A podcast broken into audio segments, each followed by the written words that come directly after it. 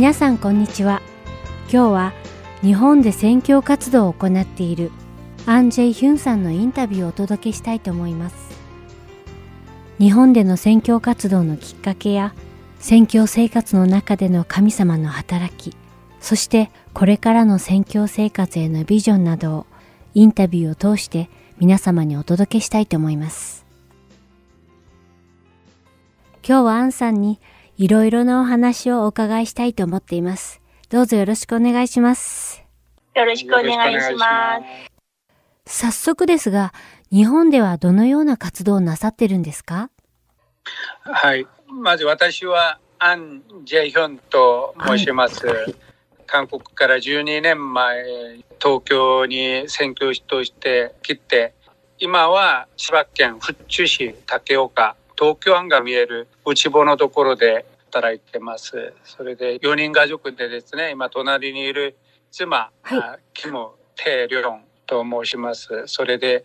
中学校3年生のアンナちゃん、はい、また中学校1年生のアン・イェジュン君、4人家族で住んでます。それで今いるところは別荘地でですね、開発100メートルぐらいの高さにあるちょっと丘の丘の上に東京湾が見える、えー、また向こう側には川崎横浜横須賀も見えるところ富士山も見えるところで教会があってその教会で協力宣教師として働いています。その教会の協力宣教師やまた宣教会の宣教師として働いております。そうですか。奥様とお子さんお二人の家族4人で来られて、日本で宣教師として活動なさってるんですね。そうですね。ここでお伺いしたいんですけれども、どのような経緯で日本を宣教地に選ばれたんですか？ああ、そうですね。私はもう日本と、日本にも親戚がいらっしゃることでもないし、はい。えー、旅旅行はもう何回来たんですけれども、これから20年ぐらい前ですね、はい、2001年頃に韓国のその選挙団体の伝道旅行で2週間九州の鹿児島にある奥地チャペルという教会に短期選挙を行きました。その時に本当に神様の恵みが達されて本当に私個人的にもですねすごく神様から恵まれまた励まされる時間でありました。また周りを見たらですね日本の方たちがまだイエス・キリストの福音が必要であることそれが気にしてですね神様が導きをしていただいたら従いますと神様にお祈りをしたことなんですね。それによってすぐ来ようとしたんだけど、はい、それがなかなかできなくて8年ぐらい後2009年3月23日に、え東京に来ることになりました。日本の民、え日本の魂、え神様がどれほど愛されてるか。また教会は少ない人数でもその心を持って神様を礼拝しまた教会を訪問しながら認証深い時間でありました。それによってまた日本に導かれ8年後でもですね日本に来ようとすることは自信がなかったんです、はい、もう正直言うともうアメリカにちょっと逃げて アメリカでもっと勉強してもしアメリカにいらっしゃる日本の方たちを伝道することもできるんじゃないかと考えたんですけれども、えー、もう神様の導きがあんまり強くて東京に導かれて2009年3月23日に着きました。そうだったんですか。私は最初たきっかけがですね日本に行って神様を知らない方にイエス様を伝えようとその気持ちはあったんですけど、はい、実際に来る前にちょっと日本の宣教のために勉強をしたんです。日本福音宣教会というところがあるんですけれども、はい、そこで勉強しながら日本がプロテスタントのキリスト教はもう韓国より早い。また韓国のイース・ジョンさんという方がプロテスタントの第一号の洗礼を受けた方なんですけれどもその方は日本に来られて日本で、えー、チュダ先生という方によって伝道され日本で洗礼を受けたんですね。それが第一号のプロテスタントのクリスチャンであり、また韓国のプロテスタントの教会の歴史でもあるんですね。はい。それでまた日本歴史の中で殉教者も多いし、また日本でもしっかり教会が少ないんですけれども、あること、存在することを知りながら、もう私は本当にびっくりしました。えー、それで日本で私が何かしようとする心より、あ日本と韓国のクリスチャンたちが一緒に力を合わせて、はい、日本の教会が立ち上がるように私韓国人宣教師として後ろで鳥なしお祈りをしながら応援して日本の教会がリバイバルが起こるようにその思いだったんですね。そのために日本に来たので教会の開拓とか教会の国会とかはしなくて、はい、日本人教会で協力をしながら宣教師として働いたんです。その中でも短期選挙で、私も短期選挙で恵まれて日本選挙につながったので、はい、短期選挙チームが来るとまた連れていてですね、案内しながら、キリスト教の歴史があるもう横浜の第一号の会館教会とかですね、はい、また殉教されたところとかまた長崎26人の殉教されたところ、はい、も京都でクリチャンになり耳が切られた橋の上とか、はい、いろいろ訪問しながら日本のキリスト教の歴史を見学しながら短期選挙チームを使えたり。今は7年前に千葉県府中市の竹岡というところなんですけれども、はい、マリンヒルという別荘地の上に20年ぐらい前に先輩であるコン・ジェナン宣教師韓国人女性の宣教師が、え建てられた教会で、はい、今主任牧師がいないところなんですけれども、はい、そこで宣教師としてですね、はい、えー、毎週礼拝を導きまたメッセージやまた国会を今知ってます。その働きをしながら別にまた選挙会の働きとしてですね、はい、選挙会のメンバーたちが献金してくれるとその資源でまた海外のインドや他の国々のアフリカや宣教師たちを多くできないんですけれども少しでも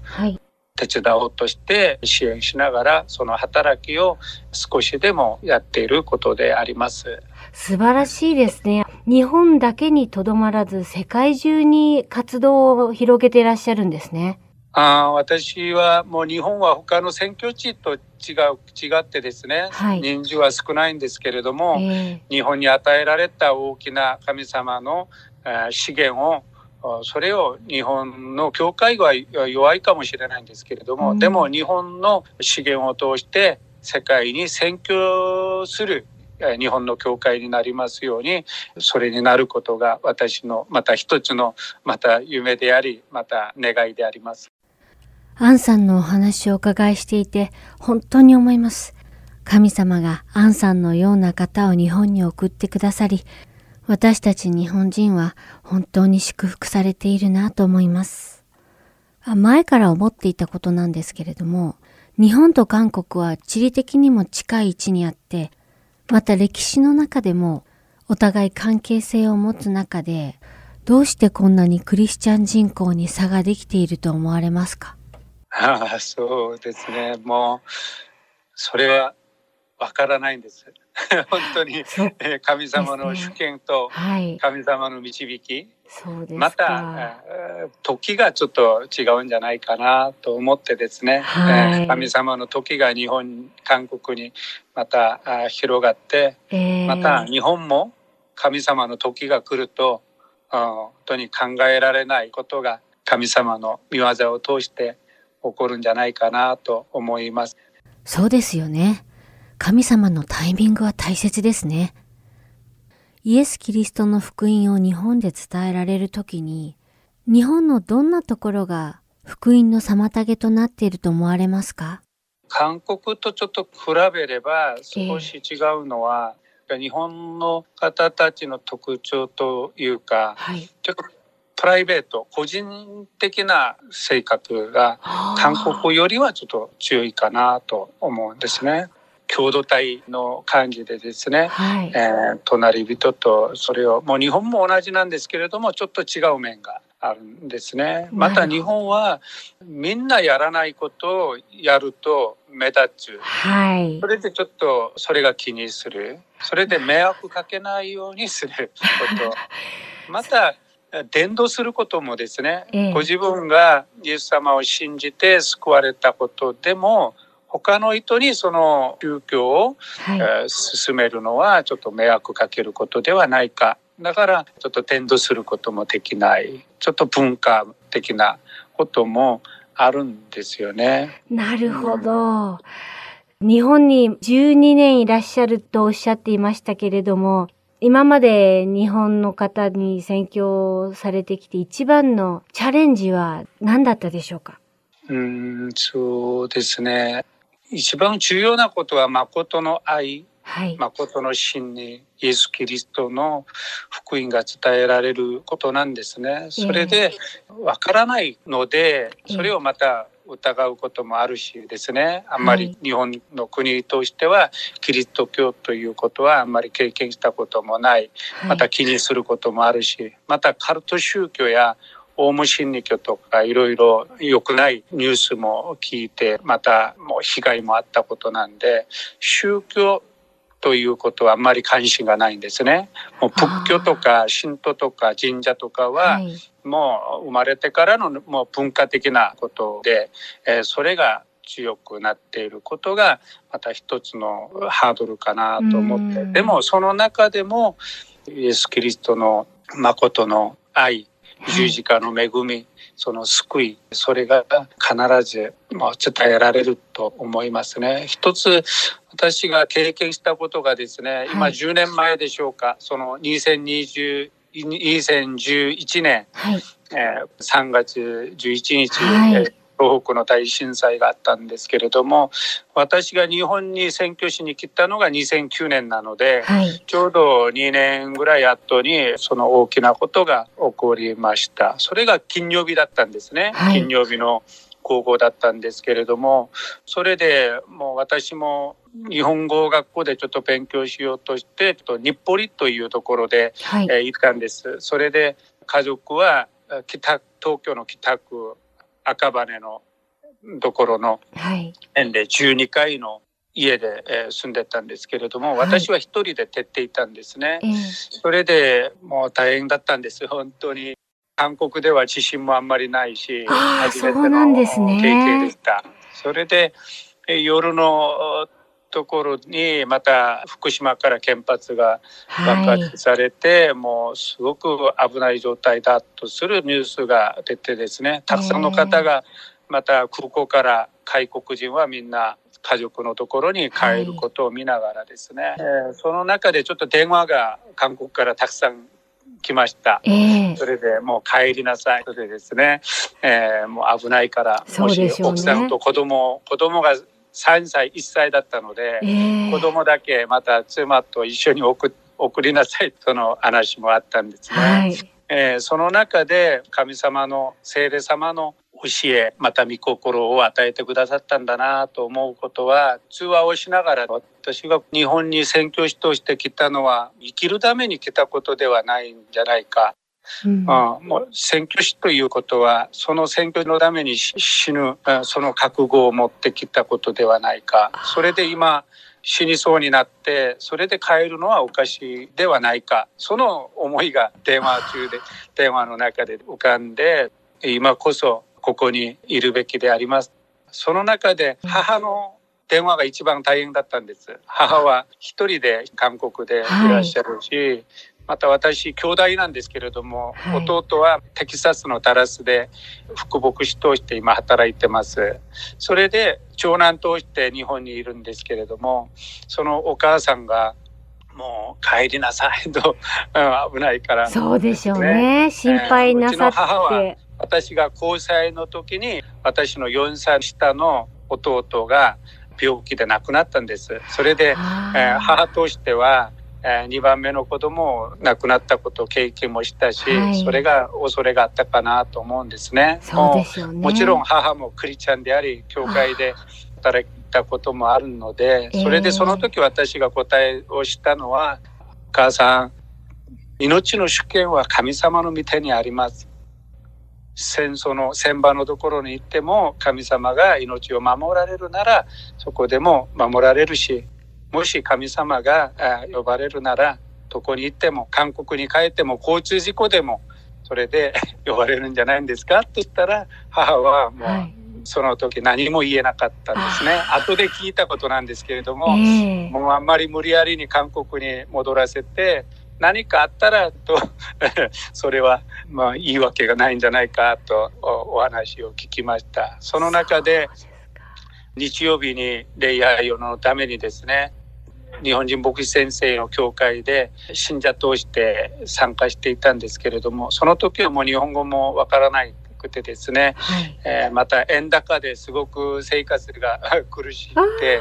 日本語学日本語学校もちょっと3ヶ月通ってまた止めてまた地域のところで少し通ったことなんですけれどもその間でもう日曜日に教会に行きました。その時ですね朝10時半の礼拝でいつもの通りに一番後ろで座っていたんですけれども信者さん日本の方でその教会は韓国人はうちだけだったので、はい、日本の方の夫人の40代ぐらいの女性の信者さんがドアを開けて入りました。その時も走ってきてですね私の妻を抱いて、はい、もう激しい涙を泣きながら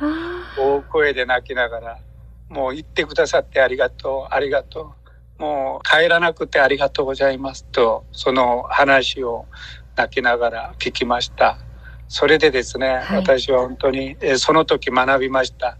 あ選挙というのは、一緒に生きることも大事なんですけれども、はい、一緒に死ぬこと、その死にそうになっているところで一緒にいること、何か働くことができないんですけれども、その人一人一人と一緒に仲間としているのが、それが選挙だな。また一緒に死ぬことが選挙だな。それがイエス・キリストの十字架の贖いであり、恵みである神様の愛ではないかなと、それを学びました。それでいろいろハードルがあるんですけれども、はい、でもその中でもう少しでも神様の愛と導き、誠の愛は必ず伝えられることではないかな。そのハードルをですね、乗り越えられる力はイエス・キリストの愛だと、十字架の恵みだと思います。うん、すごいですね。アンさんが東日本大震災を体験されたからこそ教わった宣教への覚悟。宣教とはそこにいる人たちと共に生きることであり、また共に死ぬという教えはイエス様の生き方と重なるところがありますね。この生死をかけた大地震を日本の方と共に体験したことは、アンさんと日本の方の関係をどう変えましたか？うん、もうそうですね。それでいろいろ大変なことがあっても、えー、日本を離れることができないことは その方の、えー、声、涙、その時の経験、えー、それが私宣教師としてもですね、はい、大きな神様からの恵みまた学びでした。日本に来られてから経験された様々な試練の中にあってもアンさんとアンさんのご家族が常に神様の恵みを感じていらっしゃることに教わるところが多いですね。宣教師のアンさんが見る日本の教会は今どのような状況ですか？そうですね。12年前頃来た時、日本で教会が8000ぐらいの教会があると言われました。その中で600、700ぐらいの教会が牧師がいないと。10年前でも。今のところでは日本の8000箇所の教会の中で1000箇所ぐらいの教会で牧師がいない無牧業界というんですけれども、はい、激しい状況なんですね。残念ですね、それは。うんですね。また、高齢化になり、はい、また献身者がいない、教会で若い人がいない、また神様に献身する進学校に入る学生がいないので、はい、それでだんだん教会の後継者がないことなんです。ということは、教会はあっても、そこで御言葉を伝える牧師さんがいないということなんでしょうか？そうですね。ある教団ではもう建物はもうしっかり、えー、あるのに牧師がいないところなんですね。またあるところでは建物がもしなくても、はい、お家でもですね、教会として礼拝を守る。またご自分の家庭家族だけで今、はい、頑張って守っている教会もあると思うんですね。地域としても千葉の中でも町の中で教会が一つもない町もあるんですね。太平洋の外部で鴨川というところは、5万人ぐらいの人口なんですけれども、はい、4、5万人ぐらいかな。その中でキリスト教の教会の名簿があるんですね。毎年出るものが、はい、そこを見ると一つの教会一つだけないんですね。だから5万人の人口の中で教会が一つだけ。あるところは1万人2万人いるんだけど教会が一つもないところもまだ千葉県内でもあるんですね。ちょっと田舎のところはもっとひどいじゃないかなと思ってですね、はい、8,000箇所の教会があってどんどん減ってるんですけれどもクリスチャン人口、クリスチャンたちの人数はですね、平均20人、30人ぐらいですね。ですので、牧師先生を生活を支えることも難しい。また、はい、牧師の奥さんはまた働き、牧師先生も平日にはちょっとバイトもしながら、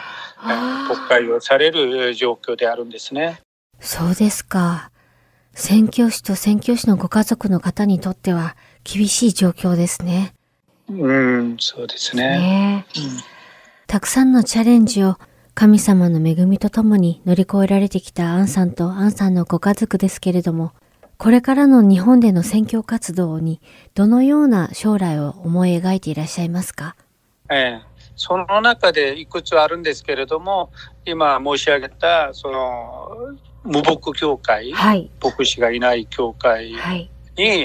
必要な牧師を教育して訓練させて発見するミニストリーをやりたいなと、はい、そのビジョンができました、はい、それは日本の中で日本の牧師を育ててそこに送られるということですか？えー、もう日本の方であれば一番いいんですけれども今のところではまた宣教師たちの力も必要じゃないかなと思ってですね、はい、韓国はもう高万高専ぐらいの教会があって1000万人ぐらいの信者さんがいるんですけれども毎年牧師になる進学を卒業する学生たちが多く出るんです。その中で私のような日本に対して神様の導きがある宣教師がいればですね、はい、韓国で訓練することではなく日本に来て生活をしながら日本の文化も学びながらまた日本語を学びそれで2年ぐらい生活してみると、もう進学の勉強はもうすでに終わったので、はい、言葉と文化のことを乗り越えれば、無牧業界で韓国からの支援をもらいながら宣教師として、その教会が100%生活費を支えなくても、韓国からのまたアメリカや母国から選挙の支援をもらいながら、えー、国会ができるんじゃないかなと、それを伝道して、えー、教会のリバイバルのためにですね、働くことができるんじゃないかなと思ってですね、もう最後はですね、はい、韓国人牧師はもういつまでも宣教師なので、はい、またその中で日本人牧師が立たせて後継者になると宣教師はまた必要なところに行って働くことが使命じゃないかなと思います。その働きを一番目に無牧業界に働き人を訓練して育成して使わること、はい、それが働きでありまた今私がいるところが別荘地なんですね、はい、東京湾も見えるし、えー、富士山も見えるし美しい。それでこのところで収容館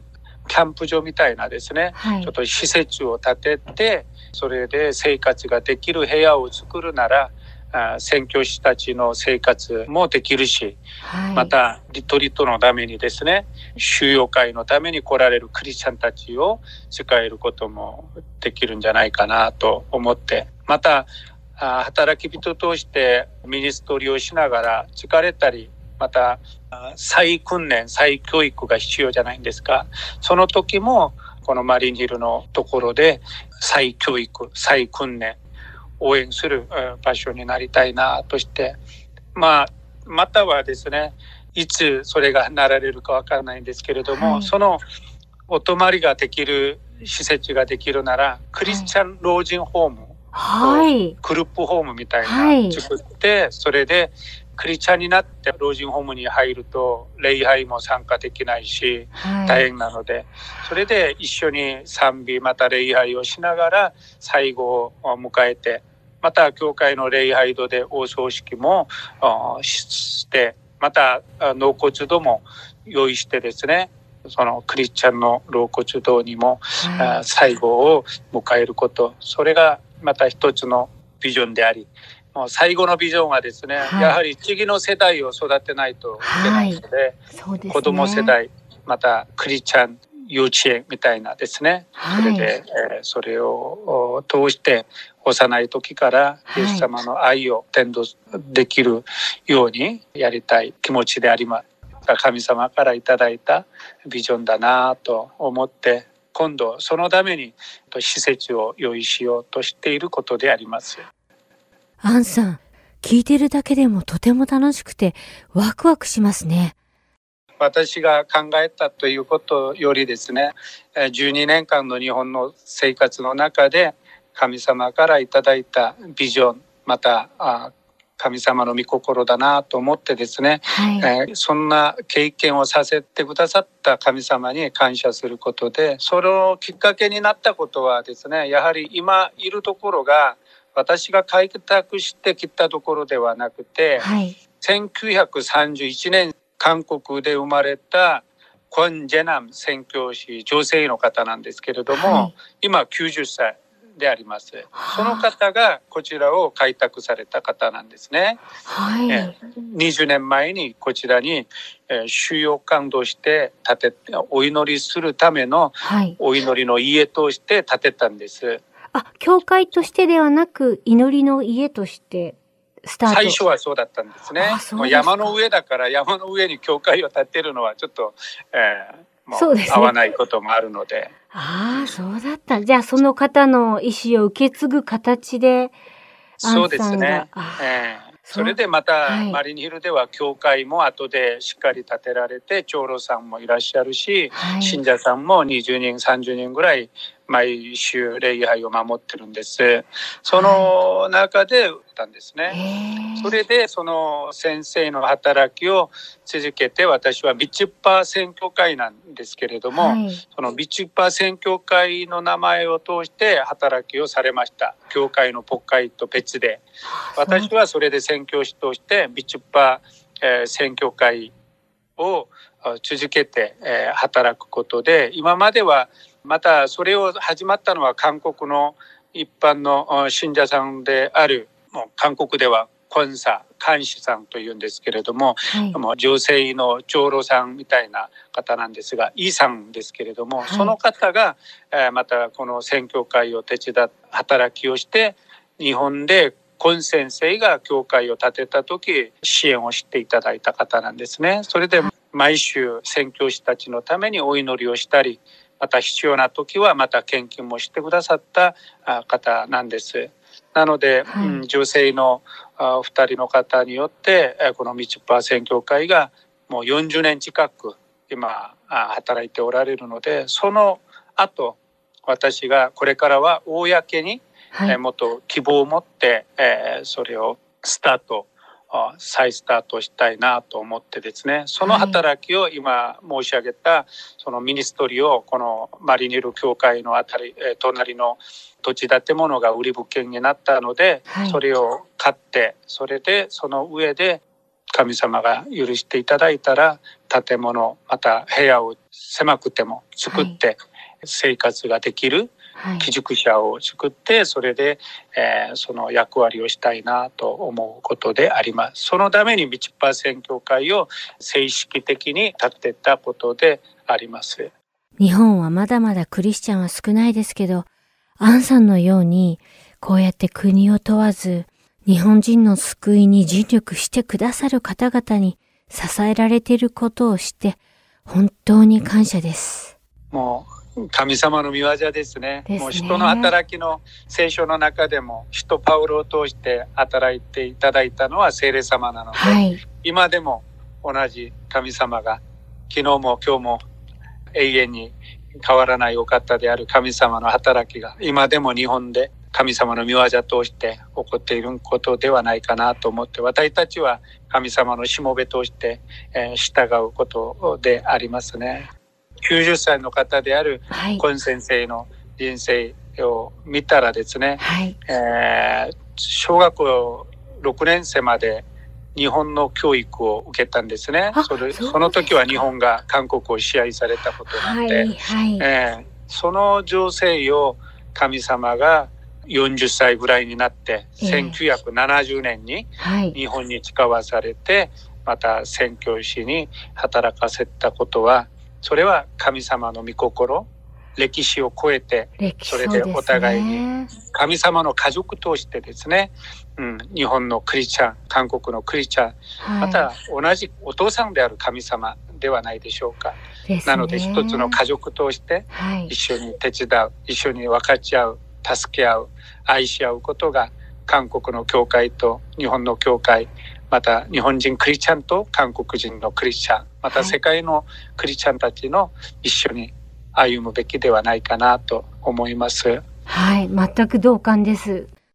アンさんが日本人の救いのために日本で活動されているように、国籍を問わず、お互いがイエス様によって結ばれることは、神様の見業以外には考えられないですね。そうですね。はい。はい、最後に、アンさんから何かお祈りのリクエストはありますか？はい。本当に宣教師として今でもまた学びながら生活をしてます。はい、最後まで働きが大きいでも小さいでもそれ関係なく神様が喜ばれるしもべとしてまた信仰もどこの面でも神様にも人にも恥ずかしくないまた清い信仰の道を最後まで全うすることができるようにお祈りをお願いします。また子供うちの子供たちは今周りの公立学校を通ってるんですけれども、はい、この子どもたちを通ってまた周りの地域伝道ができるようにこの地域はちょっと都会から離れているので、はい、本当に、えー、教会に来られることもちょっと難しいなんですね。ある方は14代目同じお墓お寺のお墓に埋葬されていることなので、はい、それで教会に来られることも なかなか難しいである方もいらっしゃるんですね。その地域伝道が本当に広がるように、はい、この間2年前台風があって本当に大変だったんです、はい、この地域はもう屋根とかがたくさん壊れたんですけれども、その中で教会が地域のためにボランティアをしながら地域の方たちが結構信頼してくれたりまた感謝の気持ちをまた表してくださったことであります。それでイエス・キリストの愛を通して地域の方々使えることができるようにそれで救われ神様の愛に導かれますように地域伝道のためにお祈りをお願いします。また道パー選挙会の働きこれから土地と建物を用意するんですけれどもすでに契約はしました。それで、はい、えー、私が道パー選挙会の働き人として責任を持ってちょっとチャレンジすることでありますので、はい、それが一歩一歩神様から導かれますようにお祈りをお願いします。はい、またアメリカにいらっしゃる日本のクリスチャンたちですね私6年前ぐらいと思いますがアメリカに尋ねたことであります。その時日本のクリスチャンたちがアメリカでどれほど真実な信仰を持って神様を礼拝するかそれをまた経験をしました。それで、はい、あ神様は本当に日本の民たちを愛しておられイエス・キリストの十字架の贖いを通して救おうとされる神様の御心を感じました。アメリカで気流者のような生活をされる日本の方々クリスチャンたち、本当に応援したいと思います。またアメリカで日本の母国のためにお祈りしていただいて、日本が必ず神様の時にリバイバルが起こり神様の御言葉とお祈りを通して日本が神様からいただいた賜物をしっかり全世界で良い影響力を表すことができるように私は願っております。それでアメリカでお住まいながら、本当に日本の教会、8000箇所の教会、その中で牧師がいない教会、そのためにもお祈りしていただいて、また日本では伝道活動で子どもたちには英語教室が効果的にいいので、はい、またアメリカから短期的にもですね日本に訪問していただいてまた1年間でも1ヶ月でもっていただいて英語の勉強もさせながらイエス・キリストの愛を伝えたらそれもいいじゃないかなと思います。そうですね、アメリカでも日本でも一緒に神様の家族としてまたあ日本の方として神様に用いられる皆さん一人一人になりますように、この番組を聞いておられる方々一人一人に本当に神様の祝福がありますように祈って願っております。今日はアンさんにしかお答えいただけない貴重なメッセージを本当にありがとうございました。アンさんと奥様のテイリョンさん、そしてアンさんのご家族がこれからもイエス様と共にその御心を全うされることを心から祈っています。また彼らの上に主の祝福と強い守りがあふれんばかりにありますように。アーメン。